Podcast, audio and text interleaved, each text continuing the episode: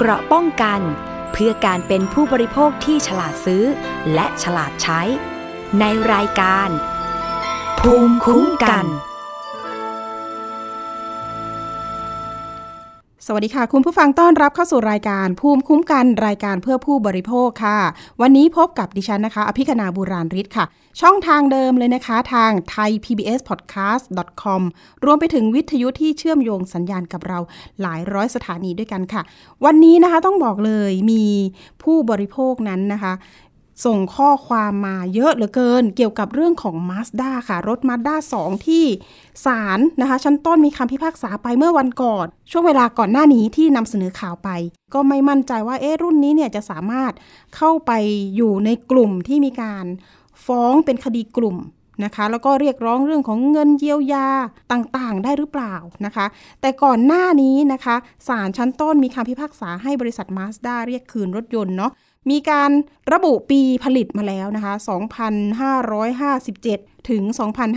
2,561 ทุกคัน พร้อมบอกว่าชดเชยค่าเสียหายให้กับผู้บริโภคด้วยนะคะ เพราะว่าก่อนหน้านี้มีกลุ่มตัวแทนนะคะ ผู้บริโภคประมาณสัก 9 ท่านนะคะ ไปรวมตัวกันฟ้องเพื่อที่จะให้ดูแลนะคะ แล้วก็จะทำยังไงดีในการเยียวยาผู้บริโภคที่ซื้อรถยนต์รุ่นดังกล่าวด้วย นะคะ มีคำถามจากทางบ้านเยอะมากเลยค่ะ แต่ว่าวันนี้นะคะ เราได้รับเกียรติจากตัวแทนของผู้เสียหายรวมถึงตอนนี้นะคะไปทำหน้าที่อยู่ในสภาองค์กรของผู้บริโภคด้วย ขอต้อนรับคุณพัทรกรที่บุญยรัตน์นะคะ ตอนนี้เป็นเจ้าหน้าที่ศูนย์คุ้มครอง ผู้บริโภคแบบเบ็ดเสร็จ สภาองค์กรของผู้บริโภคอยู่ในรายการกับเรานะคะ รวมไปถึง ทนายนะคะ ท่านทนายจินนะแย้มอ่วม ทนายที่ดูแลคดีความนี้ด้วย สวัสดีทั้งสองท่านค่ะ สวัสดีน้องปริม แล้วก็สวัสดีท่านผู้ฟังทุกท่านด้วยครับค่ะรับสวัสดีทุกท่านนะครับ ค่ะ เสียงหล่อๆนุ่มๆ วันนี้มาด้วยตัวเองตัวเป็นๆเลยนะคะ ที่ห้องส่งของเรา โหยินดีต้อนรับมาก ๆเลยค่ะ วันนี้นะคะรับรองว่าผู้บริโภค จะได้รับฟังข้อมูลนะคะทุกคำถามแล้วก็มีคำตอบให้ด้วยนะคะ จากคนที่มีประสบการณ์เอง แล้วก็ตอนนี้ส่วนเรื่องของ Mazda 2 เห็นว่าก่อนหน้านี้ก็ต่อสู้คดีมา ประมาณสักกี่ปีนะคะพี่พัทรกร ก็เริ่มต้นเนี่ยถ้าเอาเรียกร้องสิทธิ์เนี่ยในกระบวนการที่เราเรียกร้องไปหน่วยงานนู้นเดินไปหาผู้ประกอบธุรกิจดวนยื่นเรื่องร้องเรียนไปหน่วยงานที่ดูแลคุ้มครองผู้บริโภคเนี่ยน่าจะอยู่ที่ประมาณสัก 6 ปี นะครับค่ะก็ผ่านกระบวนการต่อสู้มายาวนานนะครับเอ่อเนื่องจากรถรุ่นปีเนี่ยก็คือ Mazda 2ดีเซลนะย้ำว่าเป็นเครื่องยนต์ดีเซลนะครับจะแยกจากเอ่อกลุ่มของเบนซินโดยเด็ดขาดนะครับซึ่งประสบปัญหาในส่วนของเรื่องเครื่องยนต์สั่น แล้วก็เร่งไม่ขึ้นขณะขับขี่นะครับเอ่อโดยส่วนใหญ่เนี่ยก็อยู่อัตราความเร็วตั้งแต่ 35 จนถึง 120เนี่ยถ้าเกิดอาการลักษณะแบบนี้นะครับอาการเนี่ยนะครับเดี๋ยวพอ ฟังคำว่าเครื่องยนต์สั่นเนี่ย เอ๊ะ เครื่องยนต์ทุกที่ไหนมันก็ต้องสั่นนะเวลาสตาร์ทรถ แต่จริง ๆ แล้วเนี่ยเป็นเครื่องยนต์สั่นขณะขับขี่นะครับที่ความเร็วนะครับ แต่อาการของมันเนี่ยมันจะเหมือนกับเราขับอยู่บนเอ่อสีที่เขาป้ายอยู่บนตามท้องถนนเพื่อที่จะให้เรารู้สึกตัวว่าถ้าผ่านจุดนี้จะลดความเร็วเนาะก็คืออาการเหมือนขึ้นลูกระนาดเล็ก ๆ เนี่ยค่ะตึกตึกตึกตึกตึกตึกนะครับถ้าเกิดอาการแบบนี้ปุ๊บมันจะมาพร้อมกับอาการก็คือเร่งคัน เร่งแล้วก็เหยียบส่งน้ำมันเนี่ยมันไม่สามารถจะทำความเร็วเพิ่มได้เลย เช่นขับอยู่ดีๆ 80 จังหวะเราจะแซงออกขวาไปปุ๊บ เกิดอาการนี้ปุ๊บฮะท่านเอ่อสวดมนต์ในใจได้นะ ว่าถ้ามันมีเอ่อรถที่กำลังตามหลังเรามา แล้วเราเร่งไม่ขึ้นเนี่ยแล้วเขาเบรกไม่ทันก็อาจอุบัติเหตุเสี่ยงที่จะเกิดอุบัติเหตุได้ อันนี้คือแล้วเหตุการณ์แบบเนี้ยศาลก็มีอยู่ในคำพิพากษาว่าเหตุการณ์ลักษณะแบบนี้แหละครับ ที่เข้าข่ายว่าตัวรถเนี่ยเป็นสินค้าที่ไม่ปลอดภัยนะครับ ถ้าเกิดอุบัติเหตุเพียงแม้จะไม่มีเอ่อผู้ร้องหรือตัวโจทย์เองเนี่ยมีความเสียหายเอ่อต่อชีวิตแล้วก็ทรัพย์สินเกิดขึ้น แต่ว่ามันมีโอกาสที่จะเกิดนะครับศาลถึงเอ่อลงในเรื่องของความเสียหายทางด้านจิตใจด้วยนะครับ ในที่เอ่อเป็นมูลค่า 30,000 บาทครับค่ะ และตอนนี้ในส่วนของคุณพัทรกรหรือพี่มิงนะคะครับเห็นบอกว่าก่อนหน้านี้โดนฟ้อง 84 ล้าน ตอนนี้เป็นยังไงคะสำหรับคดีนี้อ๋อคดีข้อนี้มูลนี้อะเอ่อสิ้นสุดไปแล้วนะครับ ก็ในกระบวนการต่อสู้ที่เราเรียกร้องสิทธิ์เนี่ยเราก็เดินทางนะครับ เราไปร้องเรียนหน่วยงานแล้ว เราก็ไม่สามารถที่จะนำพาเราให้เราได้รับความเป็นธรรมได้นะครับ เราก็ร้องเรียนไปที่ตัวผู้ประกอบธุรกิจ เมื่อเขาไม่นำพาอีกมันมีอีเวนต์ใหญ่ช่วงปลายปีทุกครั้งหรือกลางปีเนี่ยก็คือเรื่องมอเตอร์โชว์เนาะ พัทรกรเนี่ยนะครับสมัยที่ยังเป็นผู้เสียหายเนี่ยเราก็เรียกร้องสิทธิผู้บริโภคเต็มที่นะครับค่ะเราก็ชวนผู้เสียหายรายอื่นที่ประสบปัญหาแบบเดียวกันนะครับ ไปที่งานมอเตอร์โชว์แต่ไม่ได้เข้าไปในงานนะ แต่ว่าเอ่อเราถูกเอ่อดึงออกมาอยู่ภายในบริเวณลานจอดรถแต่ว่าเราก็ไปแสดงการเรียกร้องสิทธิ์ของเรานะครับ ให้ถึงตัว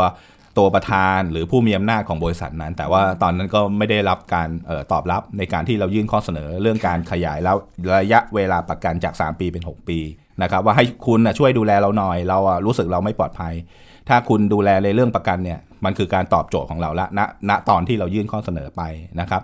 แล้วช่วงนั้นเนี่ยก็แอคทิวิตี้เยอะนะครับรวมทั้งมาที่รายการสถานีประชาชนด้วย ก็มีเหตุการณ์ที่ผู้ประกอบธุรกิจ อาจจะมองว่าเราอะเป็นภัยกับเขานะครับ ก็เพื่อที่จะให้คุณพัทรกรช่วยหยุดหน่อยได้ไหมนะครับเขาก็ไม่ได้พูดกับเราตรงๆเนาะเขาใช้สิทธิทางศาลในการที่จะฟ้องคดีกับเราโดยเรียกค่าเสียหาย 84 ล้านนะครับ เมื่อวันที่ 20ธันวา2560 ได้ทนายจินะย้มอ่วมเนี่ยแหละครับมาช่วยเหลือในทางคดีที่ต่อสู้นะครับศาลชั้นต้นก็ยกฟ้องนะครับว่าให้เหตุผลในส่วนของว่าข้อเท็จจริงในเรื่องของรถเสียเนี่ยสิ่งที่เราไปพูดอะมันเป็นคือความจริง แล้วเราเป็นเจ้าของรถ เป็นผู้ใช้รถ มันเกิดจากเหตุการณ์จากเราจริงนะครับเท่ากับเราอะเป็นส่วนมีส่วนได้ส่วนเสียในเครื่องรถคันพิพาทคันนี้ เรามีสิทธิ์ที่จะพูดในเมื่อรถมันเสีย เราก็บอกรถมันเสีย ถ้ารถมันไม่เสียเราจะไปบอกรถมันไม่เสียได้ยังไงนะครับสิ่งที่คำพิพากษาได้ตัดสินยกฟ้องด้วยเหตุผลแบบนี้นะครับ แล้วก็ทางผู้ประกอบธุรกิจรายเนี้ยก็อุทธรณ์ต่อนะครับสายอุทธรณ์ภาคหนึ่งก็ตัดสินยืนตามศาลชั้นต้นคือยกฟ้อง แต่ในประเด็นเนื้อหาออในคำสั่งพิพากษายกฟ้องของศาลอุทธรณ์ภาคหนึ่งเนี่ยมันมีสาระ ซึ่งพูดถึงเรื่องการใช้สิทธิ์ไม่สุจริต นะครับในการฟ้องคดีต่อผู้บริโภคปิดปากโดยการเรียกค่าเสียหายจำนวนมากๆแบบนี้นะครับมันเข้าข่ายว่าการเป็นการฟ้องที่จะยับยั้งไม่ให้เราพูดในส่วนของเรื่องจริง แล้วก็เรียกค่าเสียหาย 84 ล้าน ซึ่งเขาก็ไม่สามารถจะนำสืบได้ว่าความเสียหายนี้มันเกิดขึ้น 84 ล้านได้ยังไง แต่ว่าในเนื้อหาของคดีเนี่ยมันมีเจาะลึกไปในส่วนของเรื่องประเด็นปัญหาต่างๆ ของเครื่องยนต์รุ่นนี้นะครับซึ่งผมก็เป็นคนนำพยานหลักฐานในส่วนของที่ประเทศญี่ปุ่นเนี่ยมันมีการเรียกคืน นะครับหรือการเรียกรีคอร์เพื่อที่จะมาซ่อมบำรุง ในส่วนของปัญหาเรื่องเครื่องยนต์สั่นเร่งไม่ขึ้นแบบเนี้ยในประเทศญี่ปุ่น แต่เพราะอะไรเมืองไทยถึงไม่ได้ดำเนินการ แต่ตอนนี้เป็นคดีกลุ่มแล้วมาถามท่านทนายจินนะหน่อย การต่อสู้แบบคดีกลุ่ม มีความยากลำบากไหมหรือว่ามันต้องต้องเตรียมตัวยังไงอะค่ะ จะบอกว่าการดำเนินคดีกลุ่มเนี่ยมีความยุ่งยากซับซ้อนแล้วก็ ใช้พลังงานเยอะมากกว่าคดีธรรมดาเนี่ยหลายเท่ามาก โดยเฉพาะงานที่อยู่นอกศาล คือถ้าเกิดว่างานในศาลเนี่ยเราเราพอจะคาดเดาได้ว่าไปขึ้นศาลไปสืบพยานไปตามนัดไปอะไรสืบแล้วแต่พวกเนี้ยมันเป็นกระบวนการปกติ แต่กระบวนการเหล่านี้ก่อนก่อนที่จะขึ้นศาลเนี่ยคือการรวบรวมสมาชิกการสอบข้อเท็จจริงจากสมาชิกการค้นหาพยานหลักฐานการเตรียมตัวจากพยานต่างๆ การสาะหาพยานผู้เชี่ยวชาญ หรือว่าความเข้าใจทางด้านเทคนิควิชาการอะไรต่างๆ เหล่านี้คือคือข้อที่ยากนะแล้วก็คือทนายความต้องทำการบ้านเยอะมากที่ที่จะทำยังไงก็ได้ที่เพื่อเป็นการคุ้มครองผู้บริโภคให้ได้มากที่สุด เนี่ยคือความยากของการดำเนินคดีแบบกลุ่ม โดยเฉพาะคดีเกี่ยวกับรถยนต์เนี่ยมันมันเป็นปัญหาในเชิงเทคนิคที่จะต้องมีความเข้าใจพื้นฐาน เพียงพอที่จะไปต่อสู้ไปดีเฟนต์ไปซักค้านเขาในชั้นศาลว่าเออลักษณะแบบเนี้ยมันคือข้อผิดปกติของรถยนต์จริง ๆ นะ อะไรอย่างเงี้ยประมาณนี้ครับ เนี่ยคือมันคือจะบอกว่ามันยากยากมาก ยากกว่าคดีค่ะปกติ มีเอกสารอะไรที่สำคัญแล้วศาลชั้นต้นถึงตัดสินให้ทางกลุ่มอืมผู้บริโภคชนะ คืออย่างนี้เราเนี่ยนอกจากทีมทำงานของทนาย แล้วก็ยังมีทีมผู้เสียหายอย่างอ่าพี่มิ้งแล้วก็ผู้เสียหายหลาย ๆ ท่านเนี่ยเราเราทำงานเป็นทีมเวิร์กกันมากเลย คือเออเมื่อเกิดปัญหามาเนี่ยเราพยายามเสาะแสวงหาในในแต่ละประเทศเลยนะ ไม่ใช่เฉพาะประเทศญี่ปุ่นนะ ออสเตรเลียแล้วก็ในประเทศทางโซนยุโรปอะไรเงี้ยว่าเขาขายไปยังประเทศไหนบ้าง แล้วประเทศไหนเนี่ยมี recall บ้าง แล้วเราก็ไปดูเจาะลึกไปอีกว่า ในประเทศที่เขามีการขายเนี่ยมันมีประเทศไหนนอกจากการ recall มีการชี้แจงเป็นเอกสารจากบริษัทผู้ประกอบการเองว่าอย่างไรยังไงหรือไม่นะเราก็ไปค้นว่าที่ประเทศญี่ปุ่น ซึ่งเป็นประเทศแม่เขาเองเนี่ย มีการเผยแพร่เอกสารฉบับหนึ่งมันจริง ๆ ไม่ใช่ฉบับเดียวมีหลายฉบับนะครับ เพราะมีการรีคอหลายรู้สึกว่าจะมาณสองสาครั้งนะฮะแล้วก็มีการชี้แจงต่อหน่วยงานกรมขนส่ง ของกรมขนส่ง และความปลอดภัยทางจราจร ถ้าผมจำชื่อไม่ผิดนะฮะเขา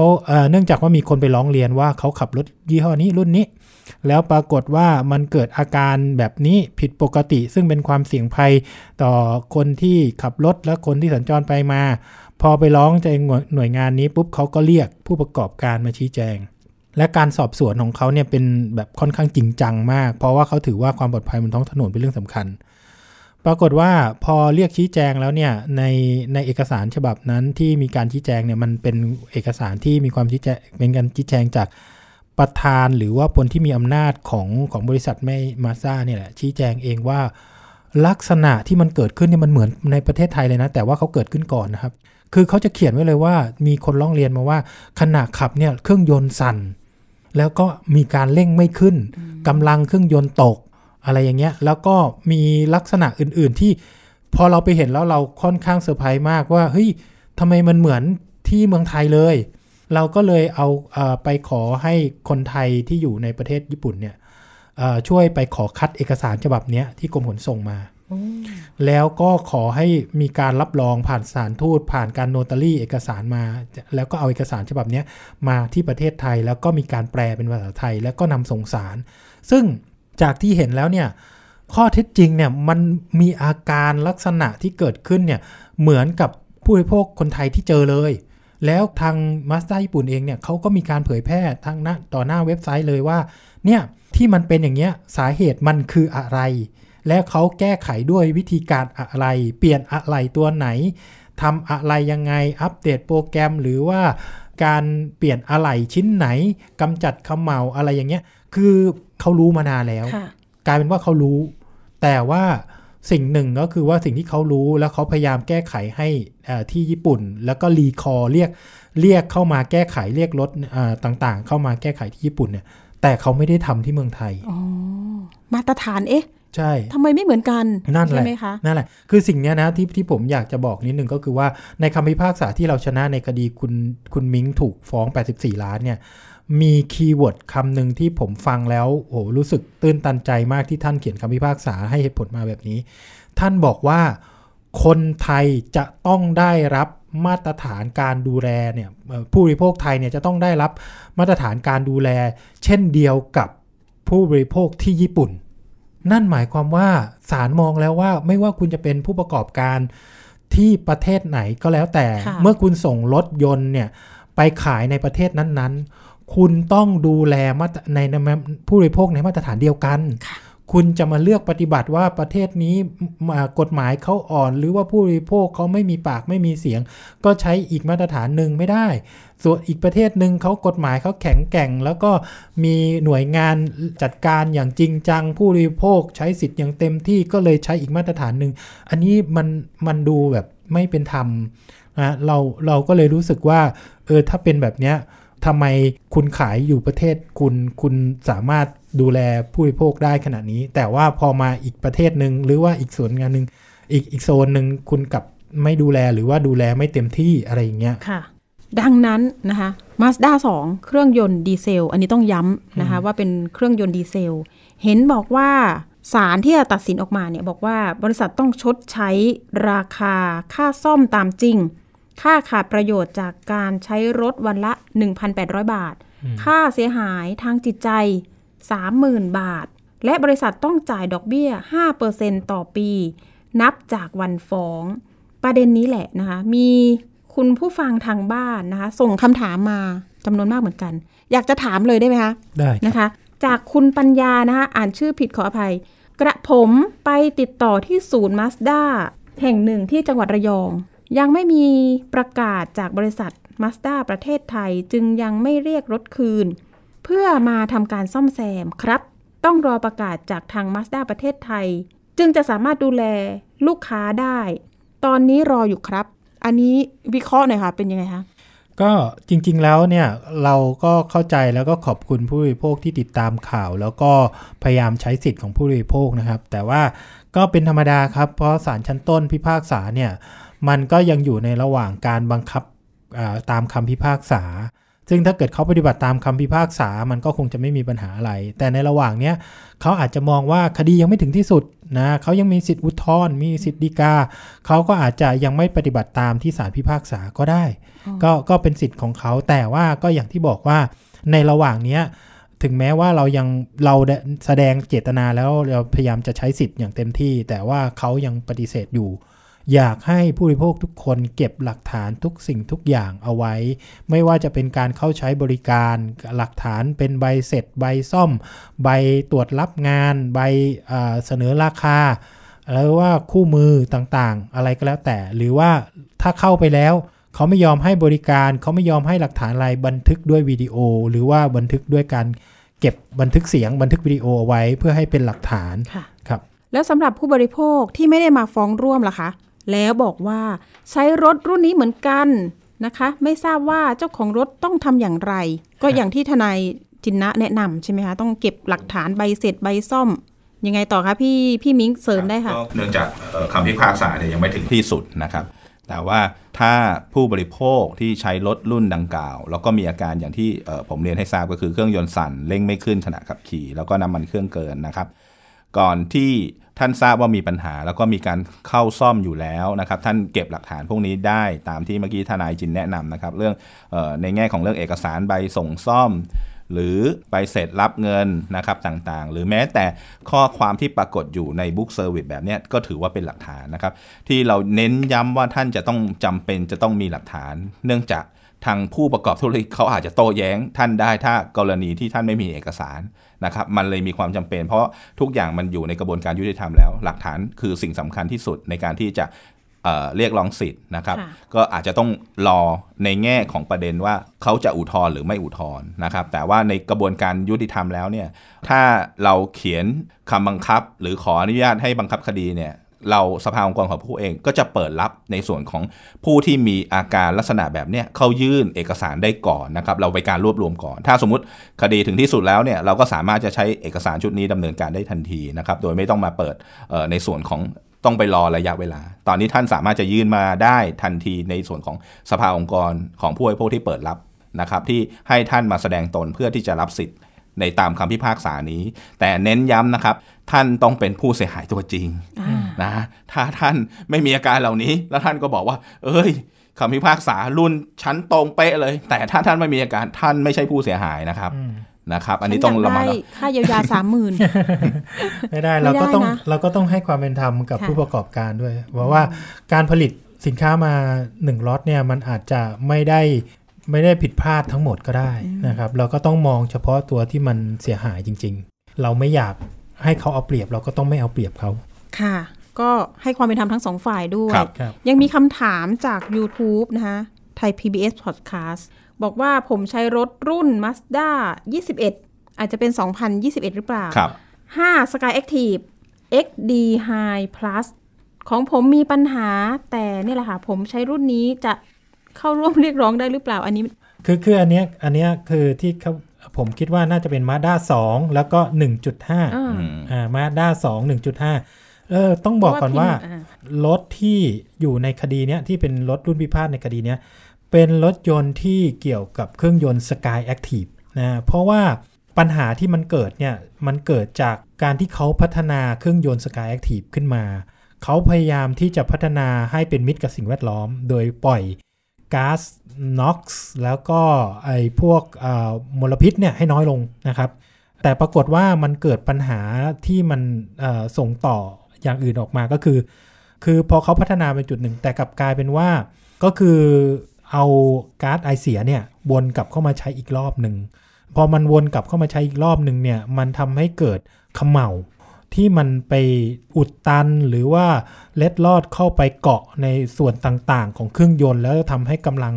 เครื่องยนต์เนี่ยมันต่ำมันมันตกนะกำลังอัดมันตกทำให้รอบของเครื่องยนต์เนี่ยมันมันตกก็คือ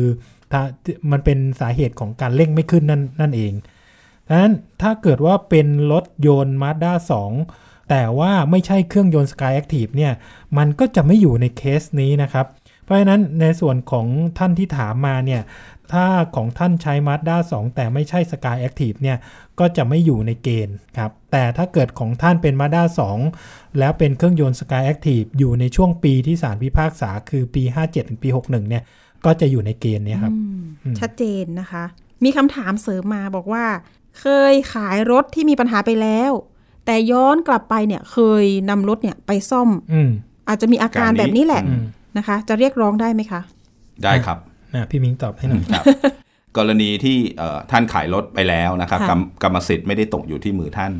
แต่ความเสียหายเนี่ยนะครับในลักษณะแบบนี้แล้วก็ท่านมีหลักฐานว่ามีการซ่อมเออบำรุงในส่วนปัญหา 3 เรื่องเนี้ยนะครับเรื่องเครื่องยนต์สารเร่งไม่ขึ้นแล้วก็น้ำมันเครื่องเกินเนี่ยเอ่อในช่วงเวลาที่ท่านถือกรรมสิทธิ์อยู่นะท่านสามารถที่จะขอนะครับใช้สิทธิ์ในการที่จะเรียกร้องค่าใช้จ่ายหรือความเสียหาย เรื่องนี้ได้นะครับ ท่านมีสิทธิ์ครับ แม้จะขายรถออกไปแล้วย้ำนะครับ ต้องมีหลักฐานยืนยันอ่าใช่ครับ อันนี้สำคัญเนาะใช่ใช่ครับค่ะทุกอย่างต้องใช้หลักฐาน คือในคำพิพากษาเนี่ยศาลไม่ได้จำเพาะแค่คำว่าเจ้าของกรรมสิทธิ์นะครับศาลเนี่ยใช้คำว่าผู้ครอบครองด้วย นั่นก็หมายความว่า คือระหว่างที่คุณเช่าซื้อ คุณอาจจะยังไม่ใช่เจ้าของกรรมสิทธิ์นะเพราะฉะนั้นขณะที่คุณยังผ่อนอยู่เนี่ยคุณยังไม่ใช่เจ้าของกรรมสิทธิ์ แต่ว่าเวลาคุณผ่อนเสร็จแล้วเขาถึงจะโอนมาเป็นชื่อคุณ แต่นั่นหมายความว่าคุณเป็นผู้ครอบครองตั้งแต่วันแรกที่คุณได้รับรถมาแล้วเออ ก็ความเสียหายมันก็อยู่กับคุณตั้งแต่วันแรกนั่นแหละค่ะเออคุณก็ต้องเอาหลักฐานตรงนั้นแหละมายืนยัน มีคำถาม ผมไม่ได้ร่วมฟ้อง ก็ได้ใช่ไหมครับ ประสบปัญหาดังกล่าวด้วย สมุดรับประกันใช้เป็นหลักฐานได้หรือไม่อืม ก็สมุดรับประกันสมุดรับประกันก็คือที่เขาเวลาเขาจะซ่อมอะไร Book ก็จะ service เขียนอ่า book service นั่นแหละอืมเขาก็จะเขียนเอาไว้ว่าเขาซ่อมอะไร อันนี้แหละเป็นหลักฐานอย่างดีเลยครับ ให้เก็บเอาไว้ให้ดีนะครับ แล้วก็ ถามว่าไม่ได้ร่วมฟ้องจริง ๆ อย่างนี้ต้องบอกว่าการดำเนินคดีแบบกลุ่มเนี่ยมันมีแนวทางมาจากต่างประเทศนะครับแล้วประเทศไทยก็เอามาเขียนเป็นกฎหมายนะครับก็มีการประกาศใช้มาตั้งแต่ช่วงปี 58 แล้ว แล้วก็เริ่มมีการวิวัฒน์มีการใช้กฎหมายมากขึ้น มันก็เพิ่งจะมาบูมในช่วงเนี้ยที่มีการใช้เป็นคดีกลุ่มมากขึ้น การดำเนินคดีแบบกลุ่มเนี่ยเอ่อบางคนไม่รู้ตัวเลยว่ามีการฟ้องคดี แต่ว่าคนที่ใช้ผลิตภัณฑ์ชนิดเดียวกันเนี่ย กลับได้รับความคุ้มครอง ในต่างประเทศเนี่ยบางคนเนี่ยบอกว่าไม่รู้ตัวด้วยซ้ำไปว่าเขาดำเนินคดีแล้ว แล้วสุดท้ายแล้วพอมีคำพิพากษาว่าได้รับค่าเยียวยาปุ๊บเนี่ยเขากลับได้รับทราบว่าเออเขามีโอกาสจะได้ตังค์เขาก็ไปขอรับเงินตรงนี้เนี่ยครับเนี่ยคือแนวทางในต่างประเทศ ซึ่งมันก็เหมือนกันในประเทศไทยเหมือนกัน ในการฟ้องเนี่ยจริง ๆ ทุกท่านไม่ต้องฟ้อง เพราะว่าเขาเหมือนเป็นตัวแทนฟ้องให้ทุกท่านแล้ว เขาเป็นตัวแทนและตัวแทนที่ฟ้องเนี่ยอาจจะเป็น 1 คน 2 คน 9 คน 10 คนก็แล้วแต่ คนที่เขาฟ้องเนี่ยเขาเป็นตัวแทนฟ้อง แล้วก็เป็นคนไปพรีเซนต์แทนท่านว่ารถผลิตภัณฑ์แบบเนี้ยรุ่นนี้ยี่ห้อเนี้ยมีปัญหา แล้วก็พิสูจน์แทนท่านด้วยทำทำทุกอย่างแทนท่านหมดอะแล้วจนศาลพิพากษาออกมาปุ๊บเนี่ยว่าให้มีการเยียวยาค่าเสียหายเนี่ยท่านก็จะได้รับด้วย แต่ว่าก็ต้องอยู่ในเงื่อนไขที่ศาลกำหนดว่าท่านเป็นผู้เสียหายจริง ๆ เมื่อท่านเป็นผู้เสียหายจริง ๆ ท่านก็แค่ปฏิบัติตามนะว่าศาลบอกว่าจะต้องยื่นคำขอรับชำระหนี้ภายในเมื่อไหร่ยื่นแล้วก็ต้องรอว่าจะได้รับเมื่อไหร่อะไรยังไงครับ ก็คือจริง ๆ แล้วเปรียบเสมือนว่า ท่านแค่ยืนยันว่าท่านเป็นผู้มีสิทธิ์ ท่านได้ใช้สิทธิ์แล้วท่านก็รอ เท่านั้นเอง เพราะฉะนั้นจะต้องมีการใช้สิทธิ์นะก็คือยื่นขอรับชำระหนี้ นะถามว่าจะต้องทำยังไงก็ให้ติดต่อที่เว็บไซต์ของสภาองค์กรของผู้บริโภค ซึ่งเมื่อวันที่ 31 เนี่ยผมก็ไปยื่นหนังสือให้กับสภาองค์กรผู้บริโภคว่าขอให้เป็นศูนย์ประสานงานรับผู้เสียหายต่างๆเนี่ยไว้อยู่ในความดูแล ดังนั้นเนี่ยเดี๋ยวสภาท่านจะเอาเหมือนกับเป็นแบบฟอร์มรับเลยมี QR code สแกนเข้าไปแจ้งชื่อที่อยู่ แจ้งอาการแจ้งรถแล้วก็เดี๋ยวเขาจะตรวจสอบว่าอยู่ในข่าย แล้วก็ส่งหลักฐานอื่นๆด้วยนะครับ ถ้าอยู่ในเกณฑ์ที่จะได้รับการรับชำระหนี้เนี่ยเขาจะรวบรวมเอาไว้ แล้วก็ถึงเวลาที่จะยื่นขอรับชำระหนี้เนี่ยเขาจะใช้เอกสารตัวนี้ในการที่จะประสานงานในการยื่นขอรับชำระหนี้แล้วก็เมื่อยื่นแล้วเนี่ยก็แค่รออย่างเดียวเลยว่า ถ้าคำสั่งถึงที่สุดเมื่อไหร่ คดีถึงที่สุดเมื่อไหร่ สุดท้ายแล้วมีการจ่ายเงินมา หรือบังคับคดีได้เงินมา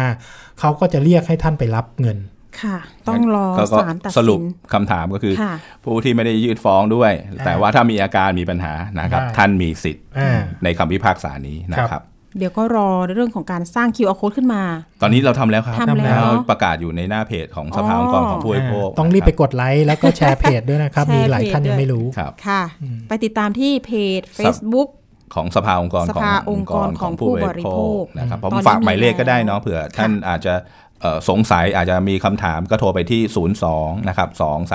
2391839 นะครับเอ่อเบอร์ของสภาองค์กรของผู้บริโภคนะครับมีจำนวน02 2391839 ครับอะช้าๆนะคะ จดทันนะคะอืม02-239-1839 หรือเข้าไปดูที่เพจ Facebook ของสภาองค์กรของผู้บริโภคได้ด้วยนะคะ เห็นบอกตอนนี้เอ๊ะน่าจะมีสักกี่คัน Mazda 2 รุ่นนี้ค่ะเออยอดที่ขายเนี่ยเอ่อเราประเมินนะครับ เราประเมินจากที่เอกสารที่เราหมายเรียกไปจากผู้ประให้ให้ผู้ประกาศนำส่งเนี่ย เราได้ตรวจสอบเบื้องต้นที่เขานำส่งมาส่วนหนึ่งเนี่ย มันอยู่ที่ประมาณ 40,000 กว่า 40,000 กว่าคัน ซึ่งน่าจะยังไม่ cover จำนวนที่ศาลบอกว่าปีผลิตตั้งแต่ปี 57 ถึงปี 61 นะ ซึ่งถ้าถ้าเราคำนวณคร่าวๆปี4ปี 57 ถึงปี 61 เนี่ย มันน่าจะอยู่ประมาณอ่าห้าหกหมื่นหรืออาจจะมากกว่านั้นครับครับห้าหกหมื่นคัน แต่จะแต่มีแต่ต้องบอกก่อนว่า เยอะเนี่ยแต่อาจจะไม่ได้เสียทุกคันไงอ่าใช่ไหมอาจจะไม่มีอาการแบบใช่ทุกคันใช่ก็ใช่ได้ครับอืมแต่ว่านะคะอย่างที่บอกอย่าไปมองว่าเยอะนะ บางทีเคสของถุงลมเนี่ยเรียกเป็นอืม10 ล้านคันก็มีนะอืมเพียงแต่ว่าเดิมอย่างที่เมื่อกี้ทนายจินพูดเนี่ยแหละว่าเอ๊ะเอกสารเนี่ยที่ญี่ปุ่นเนี่ยเขามี recall จริง ๆ แล้วเนี่ยเป็นหน้าที่ของผู้ประกอบธุรกิจที่จะ recall อยู่แล้วค่ะแต่ว่าครั้งนี้เนี่ยในเมื่อคุณไม่ recall โดยสมัครใจเหมือนที่ประเทศญี่ปุ่นศาลก็เลยสั่งให้คุณทำ อืมอันนี้มันจริง ๆ แล้วมันไม่มีอะไรมากกว่าเป็นหน้าที่ของคุณที่คุณจะต้องปฏิบัติ เมื่อกี้ทนายจินพูดถึงเอกสารที่ญี่ปุ่นเนาะอันนี้ฝากให้น้องปิมดูกันแล้วกันว่าเนี่ยเป็นเอกสารที่เราเนี่ยไปให้ทางเอ่อสำนักงานกฎหมาย รับรองเอกสารเพื่อที่จะมาใช้สารไทยนะครับ แต่ประเด็นสำคัญคือ พวกนี้มันมีค่าใช้จ่ายนะ ไม่ใช่อยู่ดีๆใช่ท่านบอกว่าเนี่ยคือความเนี่ยายกของผู้บว่าริโภคน้องอยู่ญี่ปุ่นใช่ไหมช่วยหน่อยฮะไม่มี ทุกอย่างเป็นเงินฮะเป็นเงินอ่าแล้วเวลาคัดนี่ไม่ใช่หถูกๆไปนะคัดฮะเอกสารที่ญี่ปุ่นด้วยเอ่อไฟังดูวยเหมือนเหมือนกับว่าเอ๊ะเราแค่ไปก๊อปปี้ไม่ใช่ฮะกระบวนการทางศาลมีต้องมีคนรับรองแล้วก็หลายทุกหมื่นอย่างเนี่ยมีค่าลายเซ็น มีค่าวิชาชีพของทนายฝั่งนู้นด้วยนี่ของนะจริงนะคะอันนี้ของจริงฮะของจริงนะคะแล้วก็เออสิ่งที่ให้ดูเนี่ยว่าเออมันกระบวนการต่อสู้เนี่ยมันมันยุ่งยากซับซ้อน แล้วก็ ข้อเท็จจริงเนี่ยมันปรากฏอยู่แล้ว แต่จริงๆเนี่ยมันมีลึกซึ้งมากกว่านั้นก็คือมันมีเอกสารในเมืองไทยที่ระบุถึงปัญหาเนี่ยแต่ไม่ได้ถูกเอามาใช้ประโยชน์ในเชิงรีคอร์ที่คุณจะต้องรีคอร์โดยสมัครใจค่ะในเมื่อคุณไม่ recall มีผู้บริโภคไปฟ้องคดี แล้วคุณแพ้คดี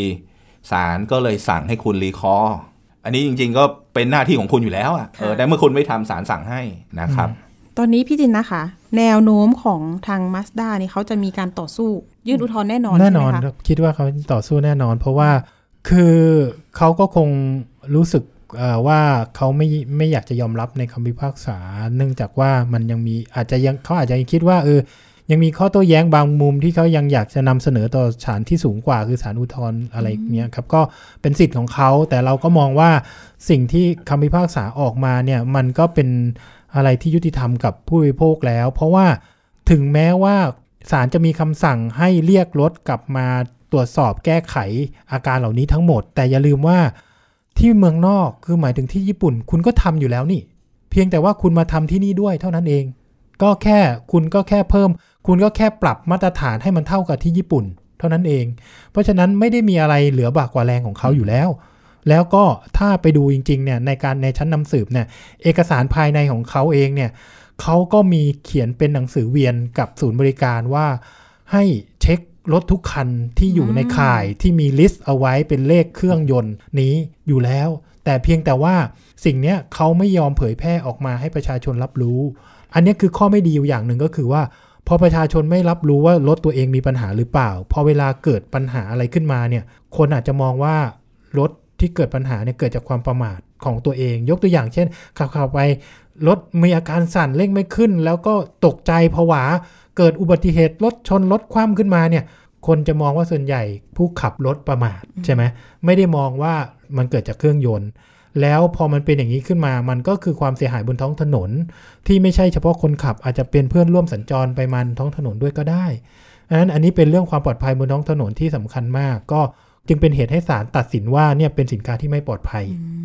อย่างพี่โคสิทธิ์ที่มาร่วมออกอากาศที่สถานีประชาชนนั้น เห็นบอกว่าเป็นรถที่เพิ่งซื้อมาด้วยเลยใช่ไหมคะก็เป็นรถป้ายหรือกี่ส่วนใหญ่ปีก็เป็นรถรถป้ายแดงนั่นแหละครับ แล้วก็แต่ว่าระยะเวลาเอ่อที่มันเกิดปัญหาเนี่ยมันอาจจะใช้เวลาสัก 1 ปีหรือ 2 ปี แต่ว่าระยะไม่ช่เนี่วงยก็แตกต่างกันไปแต่ว่าของพี่คือมิ้งล่ะคะก็เหมือนกันฮะก็เกิดหลังจากประมาณสักปี 2 ปี เนื่องจากมันเกิดจากการเขม่ามันสะสม เนื่องจากมันเป็นเครื่องยนต์ดีเซลนะครับ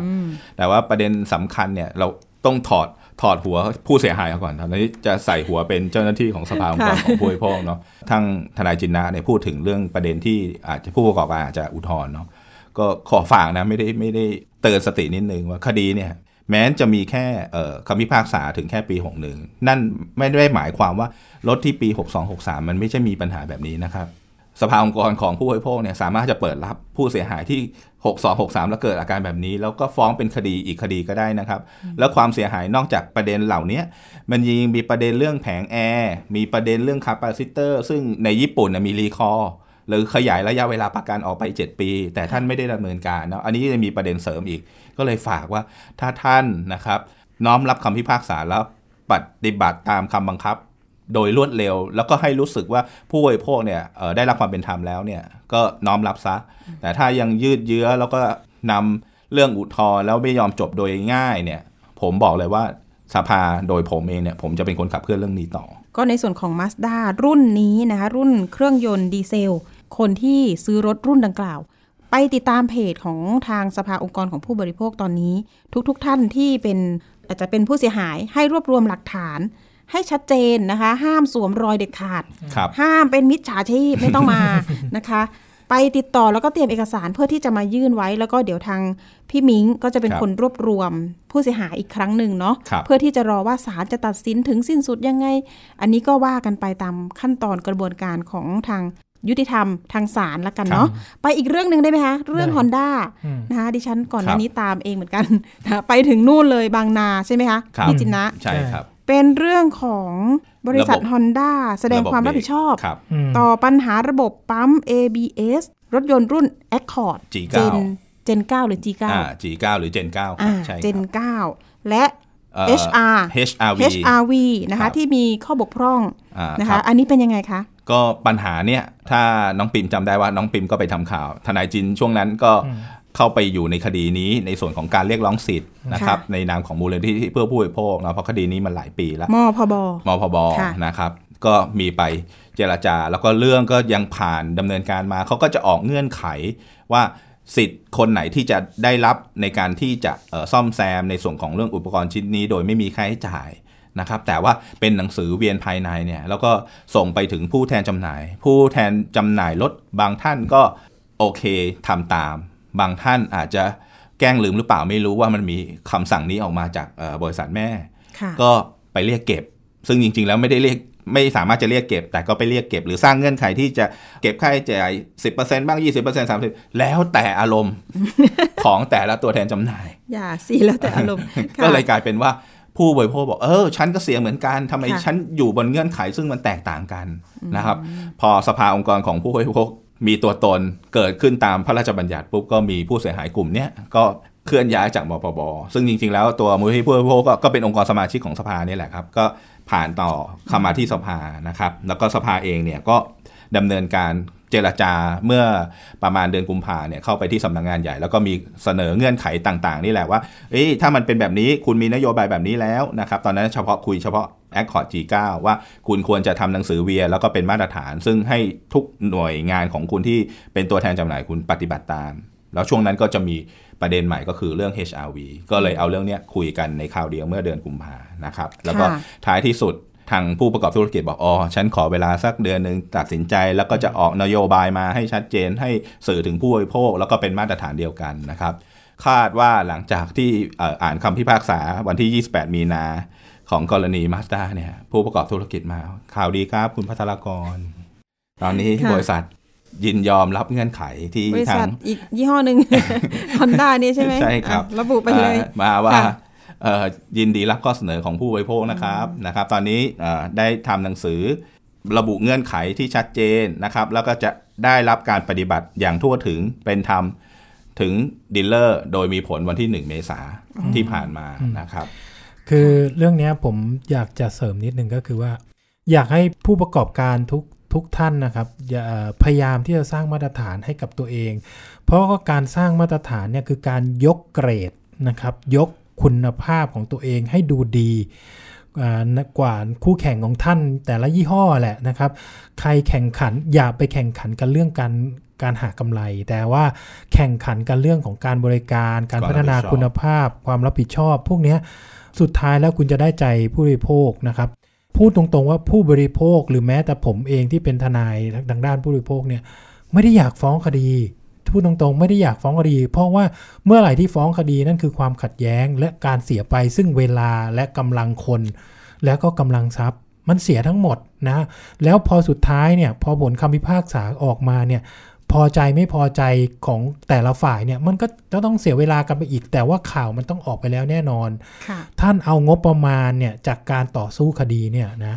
หรือการที่จะต้องมาเป็นเรื่องเป็นราวกันตรงนี้นะเอางบประมาณส่วนนั้นน่ะลด งบประมาณโฆษณาลงหน่อยก็ได้ เอามา service ลูกค้า เอามาซื้อใจลูกค้า สิ่งที่มันจะทำให้ลูกค้าประทับใจและยึดอยู่กับท่านได้นานน่ะคือทำยังไงให้ลูกค้ารู้สึกปลอดภัยกับการใช้สินค้าของท่าน และรู้สึกอบอุ่นใจในการบริการนะครับ อย่าไปแข่งขันกันเรื่องผลกำไรมากเกินไป เพราะว่ามันไม่ยั่งยืน เพราะสุดท้ายแล้วเนี่ยไปแข่งขันเรื่องการกำไรแต่ว่า ทำให้คุณภาพรถยนต์มันมันมันน้อยลงอะ่ะ มันก็เลยจะทำให้เกิดประเด็นปัญหาเรื่องสินค้าได้คุณภาพหรือไม่ได้คุณภาพตามมา ก็อยากให้ฝากไว้ตรงนี้ว่า อยากให้ช่วยดูแล โดยเฉพาะคนไทยอยากให้เป็นมาตรฐานเดียวกับประเทศแม่ของแต่ละท่าน แต่ละผู้ประกอบการครับผม ค่ะ วันที่หนึ่งเมษายนที่ผ่านมา ก็คือรถรุ่นดังกล่าว สามารถนำรถเข้าไปรับการแก้ไข ได้ไม่มีค่าใช้จ่าย ไม่มีค่าใช้จ่ายแต่อยู่บนเงื่อนไขนะครับ ว่ารถรับประกันเนี่ยไม่เกิน 10 ปี หลังจากวันที่ท่านซื้อนะครับ แล้วก็ระยะทางไมล์เนี่ยไม่เกิน 2 4 0 0 0นะครับ แล้วก็มีอีกหนึ่งเงื่อนไขก็คือว่าช่วงระยะเวลาที่ท่านซื้อรถป้ายแดงมาเนี่ยมันก็จะมีกำหนดระยะเวลาการเข้าศูนย์เช่นทุกหมื่นกิโลท่านจะต้องเข้าศูนย์อย่างต่อเนื่อง อันนี้เป็นเงื่อนไขของบริษัทที่ออกมานะครับแต่ว่าในความเป็นจริง อันนี้ ในแง่ของเชิงการแก้ปัญหาของตัวผู้ประกอบธุรกิจก็คือตัว Honda เนี่ยแต่ถ้าท่านมีเงื่อนไขในส่วนของที่ความไม่พอใจว่า เอ๊ะมันมีคนทำไปซ่อมก่อนแล้วถูกเรียกเงินก่อนจะทํำยังไงนะตอนนี้ Honda ยังไม่ได้รับผิดชอบในส่วนตรงนี้นะครับ ก็กลุ่มผู้เสียหายกลุ่มนี้ก็ลองเรียนมาที่สภาได้นะครับ แล้วก็จะเข้าไปเจราจาหรือท้าที่สุดแล้วเนี่ย ถ้าไม่ยอมรับเงื่อนไข ก็จำเป็นต้องใช้สิทธิทางศาลเราก็ต้องจะใช้นะครับ เพียงแต่ว่าตอนนี้ข้อเสนอต่างๆ ที่เรานำเสนอไป ตอนนี้เขาตอบรับมาแล้ว ในระดับหนึ่งก็อาจจะมีกลุ่มหนึ่งที่พอใจกับอีกกลุ่มหนึ่งที่ผู้เสียหายอะที่อยู่นอกเงื่อนไขแล้วไม่พอใจเนี่ยก็อีกมาประเด็นหนึ่งที่อาจจะต้องมาปรึกษาว่าจะเดินเคลื่อนกำลังยังไงต่อที่จะให้ผู้ประกอบธุรกิจเนี่ยเวลาเกิดปัญหาแล้วยกมือขึ้นรถชั้นเสียชั้นรับประกันอย่างนี้ฮะอยากจะให้มาตรฐาน ต่อไปนี้มันเป็นแบบนี้นะครับไม่ต้องมาฟ้องร้องเสียเวลาเป็น 4 ปี 5 ปีกว่าจะได้รับความยุติธรรมนะเพราะว่ากระบวนการยุติธรรมเองเนี่ยมันมีทั้งต้นทุนของเวลา แล้วก็ต้นทุนทางด้านการเงินด้วย เมื่อกี้เอกสารอย่างที่บอกฮะทุกอย่างมันเป็นค่าใช้จ่ายนะฮะนะครับทางฝั่งตัวโจทย์เองตัวผู้บริโภคเองก็ต้องใช้เวลาแล้วก็ต้องเสียเงินออกชำระเงินที่จะเอาแสวงหาหลักฐานมาก่อนนะครับ อันนี้ก็ต้องรบกวนผู้ประกอบธุรกิจควรจะมีธรรมาภิบาล ว่าถ้าท่านมีสินค้าชำรุดบกพร่องนะครับทำเหมือนมาตรฐานโลกคือรีคอร์นะครับ โดยที่ไม่ต้องให้ผู้บริโภคมาใช้สิทธิทางศาลครับ ค่ะ โอ้โห วันนี้ได้ข้อมูลครบถ้วนเลยนะคะ เอาละค่ะ ต้องขอบคุณนะคะคุณพัทรกรที่บุญยรัตน์นะคะ เจ้าหน้าที่ศูนย์คุ้มครองผู้บริโภคแบบเบ็ดเสร็จ สภาองค์กรของผู้บริโภค รวมถึงทนายจินนะแย้มอ่วมนะคะ ทนายความของทางสภานะคะ องค์กรผู้บริโภคด้วยนะคะ วันนี้ขอบคุณทั้งสองท่านมากๆนะคะ ที่มาให้ข้อมูลความรู้แล้วก็รวมถึงสิทธิของผู้บริโภคด้วย ขอบคุณทั้งสองท่านมากๆค่ะยินดีครับ ขอบคุณคุณปิมแล้วก็ขอบคุณท่านผู้ฟังครับขอบคุณทุกท่านครับ สวัสดีครับ ค่ะ ช่วงต่อไปนะคะ ไปติดตามช่วงคิดก่อนเชื่อกับดรแก้วกังสดานอัมภัย และคุณชนาทิพย์ไพรพงศ์กันค่ะ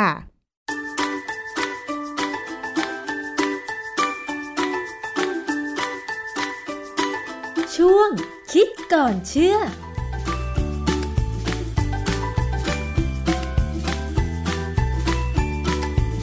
พบกันในช่วงคิดก่อนเชื่อกับดรแก้วกังสดานนภัยนักพิษวิทยากับดิฉันชนาทิพไพรพงษ์เช่นเคยนะคะ วันนี้เราจะมาคุยเกี่ยวกับเรื่องของอาหารจานหนึ่งค่ะ นั่นก็คือเมนูจากไข่แมงดาทะเลค่ะคุณผู้ฟัง เพราะอะไรที่ต้องนำเรื่องนี้มาคุยกัน เพราะว่าแต่ละปีเนี่ยนะคะก็จะมีข่าวว่า มีผู้บริโภคกินอาหารเมนู จากไข่แมงดาทะเลแล้วเสียชีวิต คือแมงดาทะเลเนี่ยคุณผู้ฟัง มันจะมีสองประเภทก็คือ แมงดาถ้วยกับแมงดาจาน แมงดาถ้วยเนี่ยกินไม่ได้ แมงดาจานกินได้ แต่ว่าเวลาเราไปกินอาหารตามร้านอาหาร เช่นเมนูยำไข่แมงดาทะเลเนี่ย เราจะแยกออกได้ยังไงว่า มันมาจากแมงดาจานและไม่มีพิษ เพราะว่าเราไม่เห็นลักษณะตัวของแมงดาถูกไหมคะคุณผู้ฟัง วันนี้ค่ะเราจะมาย้ำเตือนกันอีกครั้งหนึ่งว่า ไข่แมงดาทะเล มันมีพิษอะไรจนทำให้เราถึงขั้นเสียชีวิตได้ อาจารย์แก้วคะเรื่องของการกินเมนูอาหารจากไข่แมงดาทะเลเนี่ยมันมีข่าวมานะคะ อย่างปี 2566 เนี่ยมีถึงสองครั้งด้วยกัน ครั้งแรกเนี่ยมีข่าวบอกว่า หนุ่มลูกทะเลที่จังหวัดตราดเนี่ยนะคะ จับปลาแต่ว่าได้แมงดาถ้วยหางกลมมา ซึ่งปกติเนี่ยไม่มีใครกินอยู่แล้วใช่ไหมคะอาจารย์ แล้วก็นำมาย่างทำเมนูยำไข่แมงดาแกล้มกับเหล้ากินไปแล้วก็กลับบ้าน ปรากฏว่าเสียชีวิตนะคะ เพราะว่าหามส่งโรงพยาบาลแล้วอาการสาหัสช่วยไม่ทันนะคะ ต่อมาเมื่อวันที่ 20 มีนาคม 2566 ค่ะ ที่จังหวัดตราดเช่นกัน ก็มีหญิงคนหนึ่งนะคะ เสียชีวิตจากการ กินเมนูจากไข่แมงดาทะเลเหมือนกัน เพราะฉะนั้นต้องมาย้ำเตือนเรื่องของแมงดาทะเลค่ะ มันมีงานวิจัยอะไรเกี่ยวกับเรื่องนี้บ้างคะงานวิจัยเนี่ยก็จะเป็นการมองว่าอะไรคือสารพิษที่อยู่ในแมงดาทะเลที่เป็นพวกหางกลมอะนะคือเขาก็มีงานวิจัยมาตั้งนานแล้วล่ะ คือผมไปค้นพบเนี่ยเป็นงานวิจัยของปี 1987 เป็นงานวิจัยเรื่องเทตโดท็อกซินในแมงดาทะเล Carcinoscorpius rotandicorda ในประเทศไทย คืองานวิจัยเนี่ยตีพิมพ์ในวารสารนิปปอนซุยเซนกักไกชิ ซึ่งเป็นวารสารของญี่ปุ่น คนที่ประพันธ์เป็นคนชื่อต้นเนี่ยเป็นคนไทย และดูจริงๆ ดูเข้าไปลึกๆก็คือนักศึกษาไทยที่ไปจากกรมประมงค่ะเข้าใจว่าเขาได้ทุนไปเรียนที่ญี่ปุ่นนะแล้วเขาก็เลยเอาเอาแมงดาทะเลบ้านเราเนี่ยเอาที่เป็นหางกลมที่มีพิษเนี่ยไปศึกษาว่าเอ๊ะสารพิษ ในแมงดาทะเลที่เป็นแมงดาถ้วย หรืออีกชื่อหนึ่งก็คือเหรา ตัวเนี้ยสารพิษคืออะไร เขาก็วิเคราะห์ด้วยวิธีการที่ค่อนข้างทันสมัยนะคะ electrophoresis TLC HPLC แล้วก็ใช้ GCMS ปี 1987เนี่ย GCMS เพิ่งมีใช้ในโลกเนี่ยไม่กี่ประเทศ นักวิจัยคนเนี้ยเขาโชคดีได้ไปใช้เครื่องมือชิ้นนี้นะฮะ ก็สามารถระบุได้ว่าสารพิษในแมงดาถ้วยเนี่ยนะมีส่วนประกอบ ของ tetrodotoxin แล้วก็อื่นๆไอ้เจ้า tetrodotoxin เนี่ยหลายคนอาจจะพอคุ้นหูว่าเอ้ยมันพบในปลาปักเป้านี่ คือก็จริงมันพบในปลาปักเป้าด้วย จริง ๆ แล้วเนี่ยปลาปักเป้าหรือว่าแมงดาถ้วยเนี่ยคือสารพิษพวกเนี้ยเขาได้มาจากเข้าไปกินสิ่งมีชีวิตเล็ก ๆ ที่เราเรียกว่าไดโนฟ a กเลตอ๋อไดโนฟ a กเลตเนี่ยตัวเล็กมาก พอกินไปอยู่ในตัวของแมงดาทะเล หรือไปอยู่ในตัวของปลาปักเป้าเนี่ย ก็จะสร้างสารพิษออกมาค่ะแต่ว่าก็มีบางงานวิจัยเขาบอกว่า ตัวสัตว์เองเนี่ยแมงดาถ้วยเนี่ยหรือว่าปลาปักเป้าเนี่ยก็สร้างสารพิษตัวนี้ออกมาด้วยเหมือนกันอ๋อเหรอแต่ว่ามันเลยประกอบกันค่ะมีเยอะมีน้อย เพราะปลาปักเป้าเนี่ยบางฤดูกาลก็มีสารพิษน้อยมากค่ะ อย่างที่ผมเคยเข้าประชุมกับของทางออยเนี่ย แล้วก็มีคุณก็รายงานให้ฟัง คือแถวอินโดนีเซียเนี่ยเรามี นักประมงของเราเนี่ยไปจับปลาเยอะสมัยก่อน ปลาปักเป้าเนี่ยเขาจับขึ้นมาได้เขาถือว่าเป็นคล้ายๆขยะเขาก็จะแยกออกไป แล้วก็เอาขายได้ราคาถูกมากเลยมาขึ้นที่มหาชัยเนี่ย โลหนึ่งแค่ห้าบาทสิบาทค่ะแต่ปลาปักเป้าเนี่ยถ้าไม่มีสารพิษเนี่ยจะมีลักษณะอร่อยเหมือนเนื้อไก่อ๋อไม่เคยกินอาจารย์ อาจารย์เคยกินไหมคะคือผมไม่เคยลองกินอยู่แล้ว ผมไม่ชอบอาหารทะเลปลาปักเป้าเนี่ยในช่วงที่ไม่มีสารพิษมากเนี่ย ถ้า เอาสารพิษออกเป็นนะฮะคือเข้าใจว่าอยู่แถวรังไข่เนี่ยเอารังไข่ที่เอาเครื่องในทิ้งเนี่ยตัวเนื้อปลาเนี่ยก็พอกินได้นะฮะค่ะแต่ว่าในช่วงที่มีสารพิษเยอะเนี่ยต้องใช้ผู้ชำนาญเพราะอย่างที่ญี่ปุ่นเนี่ยเขากินปลาปักเป้า เป็นของของโปรดของเขาอะนะแล้วพ่อครัวเนี่ยต้องมีใบรับรองมีไลเส้นส์ว่าเป็นพ่อครัวที่ได้รับการฝึกอบรมมาให้เอาสารพิษออกได้ค่ะแล้วเขาจะเอาสารพิษออกแบบชนิดที่ว่า เอาออกให้ไม่หมด ให้เหลือไว้นิดหน่อย เวลาคนกินเข้าไปเนี่ยจะรู้สึกซาซาๆเหมือนเวลาเรากินอะไรเผ็ดๆอะ อืมค่ะ ต้องมีฝีมือ เพราะถ้าพ่อครัวไม่มีฝีมือเนี่ย ก็จะมีคนเสียชีวิต อาจารย์แล้วทำไมสารพิษมันถึงอยู่ในแมงดาทะเลถ้วยอย่างเดียว แล้วแมงดาจานอืมไม่มีอะคะอาจารย์ มันกินอาหารไม่เหมือนกันเหรอคะ หรือว่ายังไง มันเป็นสัตว์ที่ใกล้กันแต่เป็นคนละสปีชีส์คนละ กลุ่มกันนะนะค่ะคือลักษณะก็ต่างกัน แล้วก็อยู่ในคนละทำเล คือทำเลของปลาหรือของสัตว์ทะเลเนี่ยบางครั้งเนี่ยเขาจะแยกกัน จริงอยู่เขาคงกินอาหารที่ต่างกัน หรืออีกอันหนึ่งที่ผมยังไม่แน่ใจนะว่าใช่ไม่ใช่ก็คือเขาอาจจะมีวิธีการกำจัดออกไปด้วย คือหมายความว่าแมงดาถ้วยกับแมงดาจานอาจจะกินสารที่ก่อให้เกิดความเป็นพิษในตัวของมันเหมือนกันก็ได้ แต่ว่า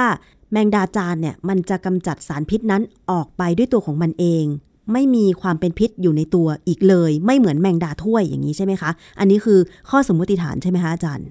ฮะอันอันนี้แค่เป็นสมมติฐาน ความจริงเนี่ยก็มีคนเคยจับแมงดาได้ทั้งสองแบบค่ะด้วยกันเนี่ยมีนะฮะมันมันไม่ได้แยกกันชัดเจนเพราะว่ามันเป็นสัตว์ที่อยู่ในแถบเส้นศูนย์สูตรคือมีถึงอเมริกาก็มีที่อเมริกาเนี่ยแมงดาจานเนี่ยเขาเอาไปใช้ประโยชน์ในการทดสอบสารพิษได้ ดังนั้นเนี่ยไม่ว่าจะเป็นเป็นแมงดาทะเล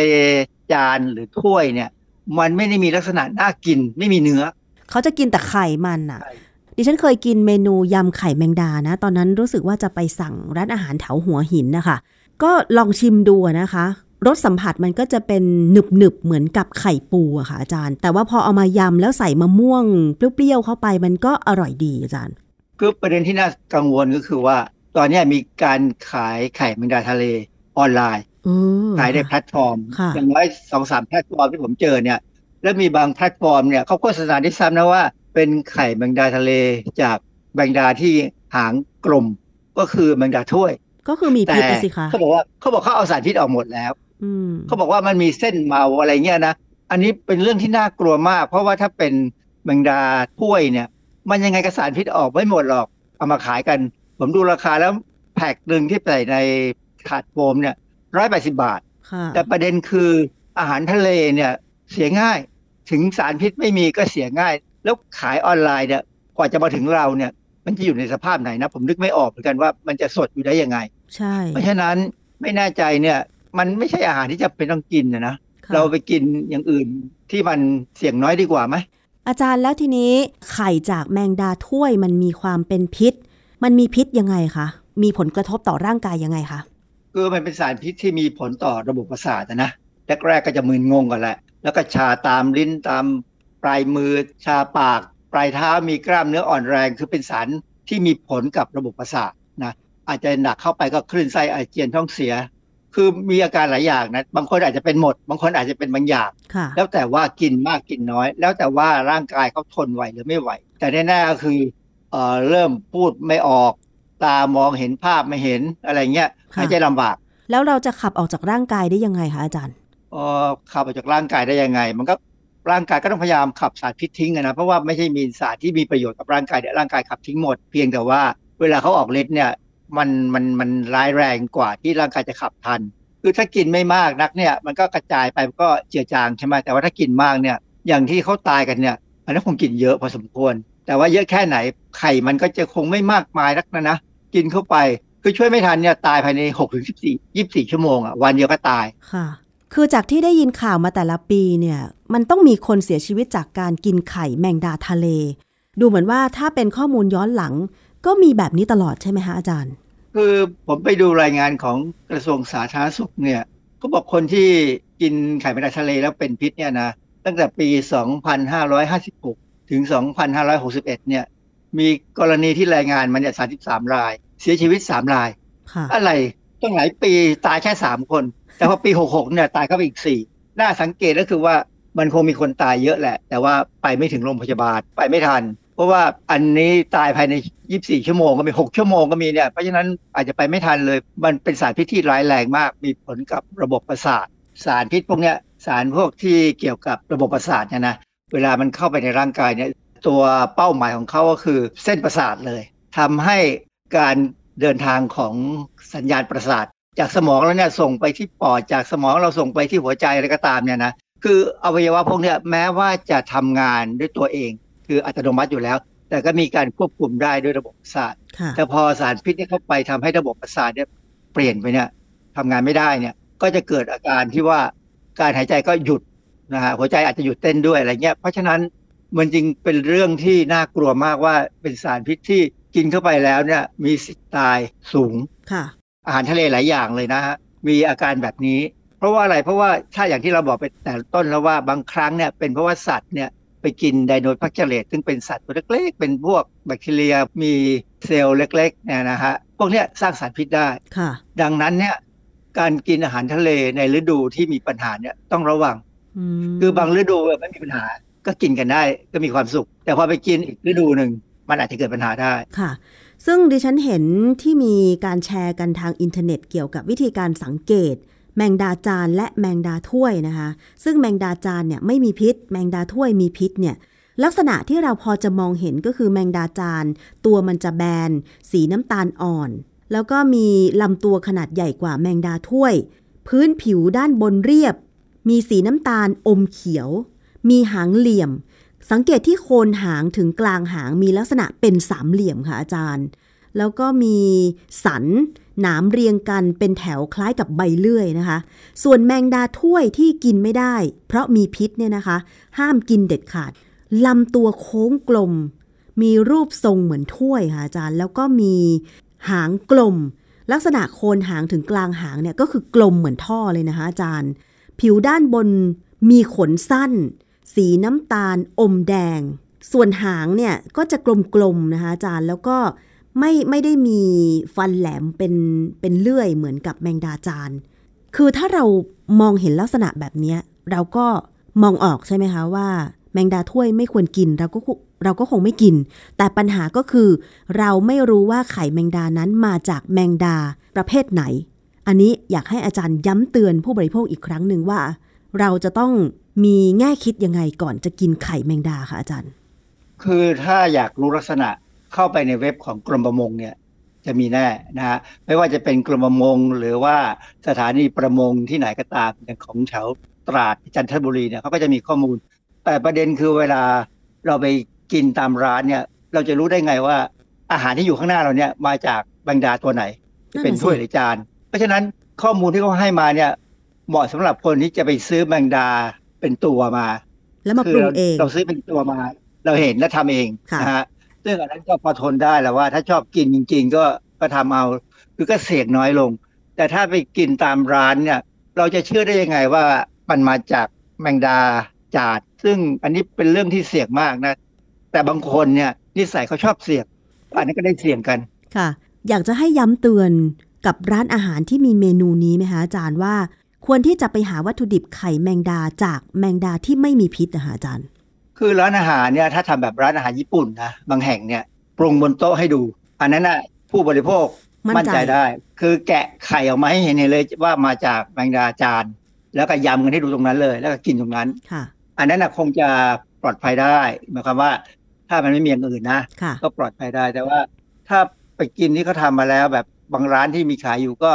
ก็ต้องเสี่ยงดวงกัน แล้วประเด็นคือกินแล้วออกจากร้านไปแล้วไปป่วยที่บ้านเนี่ยเราจะพูดได้ไงว่าเรากิน เพราะว่าเป็นไข่แมงดาจากร้านนี้ คือเจ้าของร้านนี่เขาคงไม่กล้ารับมั้ง เพราะฉะนั้นก็เลยอยากจะมาย้ำเตือนขอให้คิดดีๆ ก่อนที่จะกินเมนู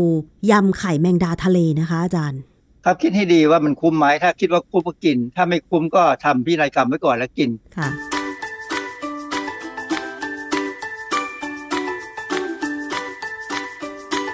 ช่วง คิดก่อนเชื่อ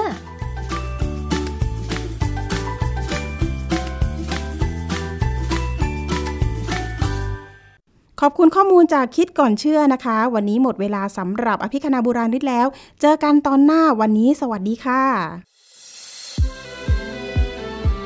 ติดตามฟังรายการได้ที่เว็บไซต์ thaipbspodcast.com และ YouTube Thai PBS Podcast ฟังทางแอปพลิเคชัน Thai PBS Podcast Spotify Google Podcast Podbean SoundCloud และ Apple Podcast กดติดตามเป็นเพื่อนกันทั้ง Facebook Twitter Instagram และ YouTube Thai PBS Podcast แค่ฟัง ความคิดก็ดังขึ้น